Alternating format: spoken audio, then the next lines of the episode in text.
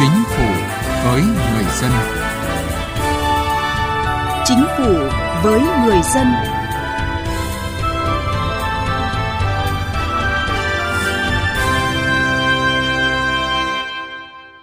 Xin kính chào quý vị và các bạn. Thưa quý vị, chương trình Chính phủ với người dân hôm nay có những nội dung chính sau đẩy mạnh công tác phổ biến giáo dục pháp luật và tuyên truyền vận động đồng bào vùng dân tộc thiểu số và miền núi giai đoạn 2017-2021. Cải cách hành chính đáp ứng yêu cầu xây dựng hoàn thiện nhà nước pháp quyền xã chủ nghĩa Việt Nam. Sau đây là nội dung chi tiết. Thưa quý vị và các bạn, năm 2017, Thủ tướng Chính phủ đã ban hành quyết định số 1163 phê duyệt đề án đẩy mạnh công tác phổ biến giáo dục pháp luật và tuyên truyền vận động đồng bào vùng dân tộc thiểu số và miền núi giai đoạn 2017-2021. Đề án thực hiện từ năm 2017 đến năm 2021 trên địa bàn các tỉnh, thành phố trực thuộc Trung ương có đông đồng bào dân tộc thiểu số sinh sống. Mục tiêu của đề án là hết năm nay, 100% cán bộ công chức viên chức của cơ quan làm công tác dân tộc từ trung ương đến địa phương được phổ biến giáo dục pháp luật và cung cấp thông tin rộng rãi về các chủ trương, đường lối của Đảng, chính sách pháp luật của nhà nước về công tác dân tộc, chính sách dân tộc với nội dung và hình thức phù hợp theo quy định của pháp luật. Hơn 80% đội ngũ cán bộ công chức viên chức được giao nhiệm vụ phổ biến pháp luật và tuyên truyền vận động đồng bào vùng dân tộc thiểu số và miền núi được cung cấp cập nhật thông tin, tài liệu pháp luật, tập huấn, bồi dưỡng nghiệp vụ về phổ biến pháp luật và tuyên truyền, vận động về lĩnh vực công tác dân tộc theo yêu cầu nhiệm vụ. Hơn 70% đồng bào vùng dân tộc thiểu số và miền núi được phổ biến giáo dục pháp luật và tuyên truyền vận động nâng cao nhận thức về chủ trương, đường lối của Đảng, chính sách pháp luật của nhà nước về công tác dân tộc, chính sách dân tộc, theo đề án về nội dung phổ biến giáo dục pháp luật là tập trung phổ biến pháp luật cho đồng bào dân tộc thiểu số, nâng cao ý thức tôn trọng, chấp hành, bảo vệ pháp luật, các hành vi bị nghiêm cấm và các chế tài bị xử lý, quyền nghĩa vụ cơ bản của công dân. Ngoài ra còn tuyên truyền, vận động đồng bào các dân tộc cảnh giác trước âm mưu diễn biến hòa bình, lợi dụng các vấn đề dân tộc, tôn giáo, dân chủ, nhân quyền để chống phá đảng, nhà nước ta –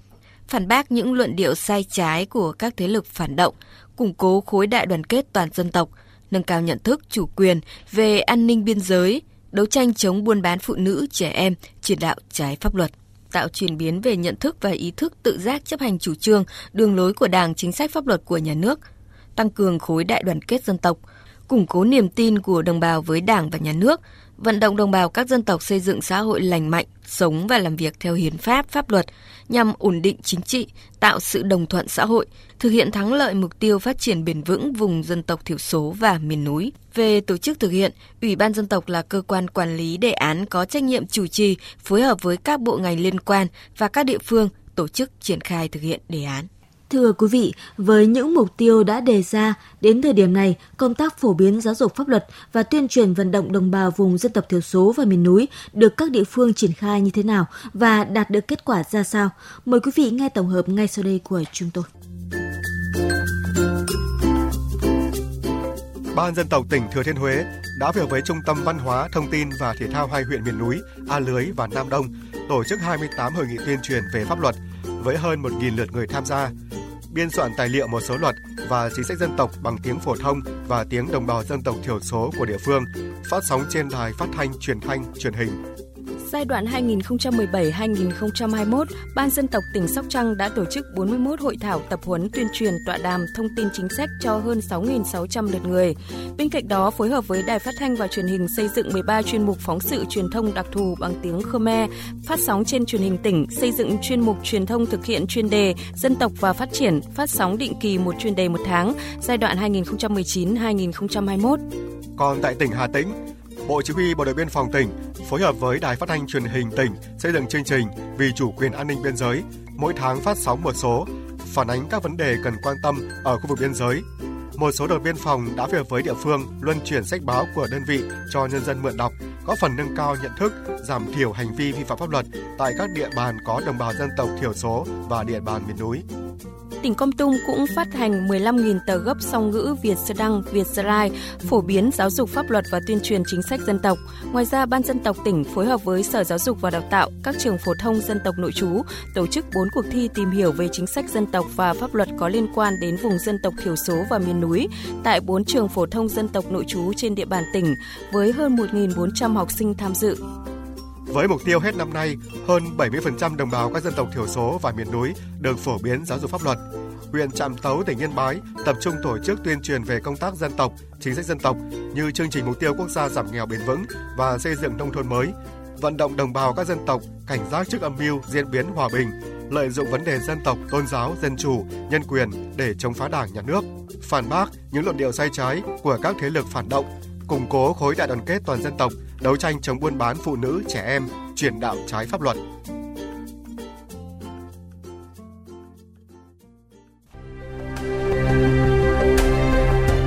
Cải cách hành chính với người dân và doanh nghiệp. Chương trình Chính phủ với người dân hôm nay xin được chuyển sang một nội dung đáng chú ý khác. Thưa quý vị, xây dựng chính phủ điện tử, chính phủ số, phát triển ứng dụng công nghệ thông tin trong hoạt động của cơ quan nhà nước đang được triển khai mạnh mẽ và đạt được nhiều kết quả tích cực. Qua đó góp phần đổi mới phương thức hoạt động của cơ quan hành chính từ trung ương đến địa phương theo hướng hiện đại, hiệu lực hiệu quả, nâng cao chất lượng phục vụ người dân, doanh nghiệp. Câu chuyện tại tỉnh Thái Nguyên của phóng viên Mạnh Phương mà quý vị nghe sau đây là một ví dụ. Với nền tảng công nghệ hiện đại, Trung tâm điều hành thông minh tỉnh Thái Nguyên cho phép kết nối trích xuất dữ liệu, tiếp nhận thông tin phản ánh của mọi người dân, doanh nghiệp, phục vụ công tác nghiên cứu chỉ đạo điều hành của cơ quan hành chính nhà nước, các cấp chính quyền. Trung tâm còn cho phép người dân theo dõi kết quả xử lý, phản ánh một cách công khai, minh bạch. Để tiếp nhận những phản ánh của người dân, Cổng thông tin điện tử tỉnh Thái Nguyên tiếp nhận những phản ánh kiến nghị của người dân qua hòm thư điện tử. Từ đó những kiến nghị của người dân được giải quyết nhanh chóng, hiệu quả. Một số người dân nêu ý kiến cái xe Thái Nguyên thì rất là hiệu quả bởi vì thứ nhất là người ta người dân người ta đi suốt ngày người ta gặp cái trường hợp đấy bây giờ điện thoại thông minh người ta tiện người ta có hình ảnh luôn, người ta và người ta phản ánh luôn, rất tiện là người đẩy luôn hình ảnh hoặc video lên đấy là mà ngoài cái việc đấy ra người dân còn khi tham gia giao thông ấy, còn có thể là xem trực tiếp camera, chắc các ngã tư chỗ điểm nào tắc nghẽn giao thông thì có thể là tránh ra để là giúp giao thông thuận tiện. Công an giao thông đã trích xuất cam. Vì hôm trước em đọc được cái thông báo là đã xử phạt hành chính lái xe rồi. Nên là cũng mong là nhiều người dân là đi đường gặp những việc như thế cũng nên đưa lên để có cái biện pháp xử lý để nâng cao ý thức của những người tham gia giao thông hơn. Trong xây dựng chính quyền điện tử, hướng đến chính quyền số, tỉnh Thái Nguyên có hàng nghìn thủ tục hành chính được thực hiện trên cổng dịch vụ công trực tuyến, kết nối đồng bộ với 100% hệ thống một cửa điện tử trên toàn tỉnh. Từ đầu năm đến nay, hệ thống điều hành đã gửi, nhận gần 80.000 văn bản, tiết kiệm nhiều tỷ đồng, hàng triệu giờ công lao động, qua đó nâng cao chất lượng công tác quản lý cũng như phục vụ cho đời sống của người dân. Ông Tạ Văn Lộc, Giám đốc Trung tâm Thông tin, Cổng Thông tin Điện tử tỉnh Thái Nguyên cho biết. Ờ, có thể nói là chúng tôi điều hành thông minh ờ, ra đời thì đã ờ, mang lại rất nhiều những lợi ích thiết thực cho cả chính quyền và người dân. Từ thông tin của chúng tôi điều hành thông minh ấy, thì chính quyền có thể nhận biết được tất cả những thông tin liên quan đến mảng y tế, giáo dục, rồi liên quan đến trật tự an toàn giao thông, an ninh trật tự, rồi về công tác phòng chống dịch, công tác uh, quan trắc môi trường. Đấy. Và cái um, cốt lõi của thông tin ở trung tâm điều thông minh ấy, đó là cái thông tin phản ánh hiện trường. Tham gia cái thông tin này thì người dân thực tham gia cái công tác uh, uh, quản lý xã hội. Khi mà phát hiện những cái bất cập, những cái nội dung mà uh, cần kiến nghị thì người dân có thể dùng điện thoại thông minh chụp để gửi đến trung tâm điều hành thông minh để thông qua đó để chính quyền tiếp nhận thông tin và chỉ đạo giải quyết. Với quyết tâm xây dựng chính quyền đô thị thông minh, tỉnh Thái Nguyên đã tạo được nhiều đột phá về cải cách kinh tế xã hội, đặc biệt là hiện đại hóa trong công tác quản lý hành chính. Việc đẩy mạnh hoàn thiện trung tâm điều hành thông minh thể hiện sự nỗ lực quyết tâm của tỉnh Thái Nguyên trong xây dựng nền hành chính công khai, minh bạch, hiệu quả, hướng đến xây dựng đô thị thông minh, văn minh hiện đại.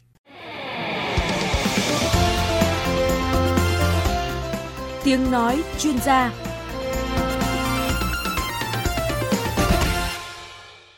quý vị, cùng với chuyển đổi số để tiếp tục xây dựng nền hành chính dân chủ, chuyên nghiệp, hiện đại, tinh gọn, hiệu lực, hiệu quả, tại hội thảo khoa học góp ý hoàn thiện dự thảo các chuyên đề thuộc đề án chiến lược xây dựng và hoàn thiện nhà nước pháp quyền xã chủ nghĩa Việt Nam đến năm 2030, định hướng đến năm 2045 do Bộ Nội vụ tổ chức mới đây. Nhiều chuyên gia trong lĩnh vực cải cách hành chính cho rằng cần bổ sung quan điểm lấy nội hàm của nhà nước pháp quyền xã chủ nghĩa làm mục tiêu để tiến hành cải cách. Phóng viên Thu Thảo phản ánh trao đổi về chuyên đề chiến lược cải cách hành chính nhà nước đến năm 2030, định hướng đến năm 2045, đáp ứng yêu cầu xây dựng hoàn thiện nhà nước pháp quyền xã hội chủ nghĩa Việt Nam. Nguyên Thứ trưởng Bộ Nội vụ Nguyễn Tiến Dĩnh cho rằng, mục tiêu cuối cùng của cải cách hành chính là xây dựng nền hành chính dân chủ, trong sạch, quản lý quản trị công việc của nhà nước có hiệu quả, tạo điều kiện cho kinh tế xã hội phát triển. Vì vậy phải phân tích đánh giá nguyên nhân của từng hạn chế, đồng thời đưa nội hàm xây dựng nhà nước pháp quyền vào từng mục tiêu để tiến hành cải cách. Mục tiêu ấy, xây dựng một cái nền hành chính dân chủ hiện đại thông suốt. Nhưng mà tôi thấy rằng là nên là xác định trong tiến trình cải cách đó, đến năm bao nhiêu có thể đáp ứng được nhà nước pháp quyền hay là trong cái củng cố cải cách bộ máy hành chính nhà nước như vậy cải cách thế nào để mà đội ngũ cán bộ công chức hoặc là tổ chức bộ máy không phải chỉ chịu trách nhiệm với cấp trên với pháp luật mà cũng phải chịu trách nhiệm với nhân dân. Phó giáo sư tiến sĩ Văn Tất Thu cũng cho rằng tất cả những cái khó khăn và trở ngại của cải cách hành chính tồn tại cho đến giờ là một cái điểm là chúng ta chưa như vậy là nhận thức đầy đủ của nhà nước pháp quyền đề nghị bộ nội vụ là trong tiến trình cải cách hành chính phải cần đưa những nội dung nội hàm coi cải cách hành chính là một trong các nhiệm vụ quan trọng để đầu tiên đổi mới tổ chức và hoạt động của nhà nước còn theo tiến sĩ Tăng Thị Thu Trang, Viện Nhà nước Pháp luật, Học viện Chính trị Quốc gia Hồ Chí Minh, phải coi cải cách hành chính là một trong những giải pháp quan trọng để tiến tới xây dựng nhà nước pháp quyền, trong đó đặc biệt chú trọng nguyên tắc phân công, phối hợp và kiểm soát. Cải cách hành chính hiện nay thì chúng ta cũng phải dựa vào cái nguyên tắc đó là nguyên tắc pháp quyền. Và nguyên tắc đây là chúng ta có sự phân công, phối hợp và kiểm soát quyền lực nhà nước. Rõ ràng thì anh mới thiết kế được cái tổ chức bộ máy nhà nước như thế nào và anh mới tuyển chọn được con người ra sao. Tiến sĩ Trần Anh Tuấn, nguyên Thứ trưởng Bộ Nội vụ nhìn nhận, 30 năm tiến hành cải cách hành chính, tư tưởng chỉ đạo vẫn là lấy cải cách thủ tục hành chính làm khâu đột phá. Giờ đây, nên thay đổi tư duy về cải cách hành chính, phải có điểm nhấn, trụ cột của cải cách hành chính. Theo đó, ông đề xuất chuyển từ lấy thủ tục hành chính làm khâu đột phá sang lấy con người làm trung tâm trong cải cách hành chính. Thể chế, tổ chức bộ máy, rồi ờ, thủ tục hành chính hay là sử dụng tài chính công hay là hiện đại hóa nền hành chính thì đều là do con người thực hiện, đội ngũ cán bộ công chức. Và trong thực tiễn chúng ta làm mặc dù cải cách hành chính trong thời gian vừa qua đạt được rất nhiều kết quả, đáp ứng sự hài lòng của người dân,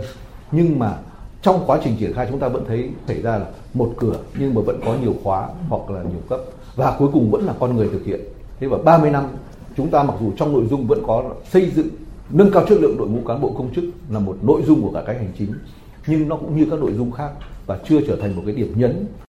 trong tiến trình xây dựng và hoàn thiện nhà nước pháp quyền xã hội chủ nghĩa Việt Nam thực sự của dân, do dân và vì dân.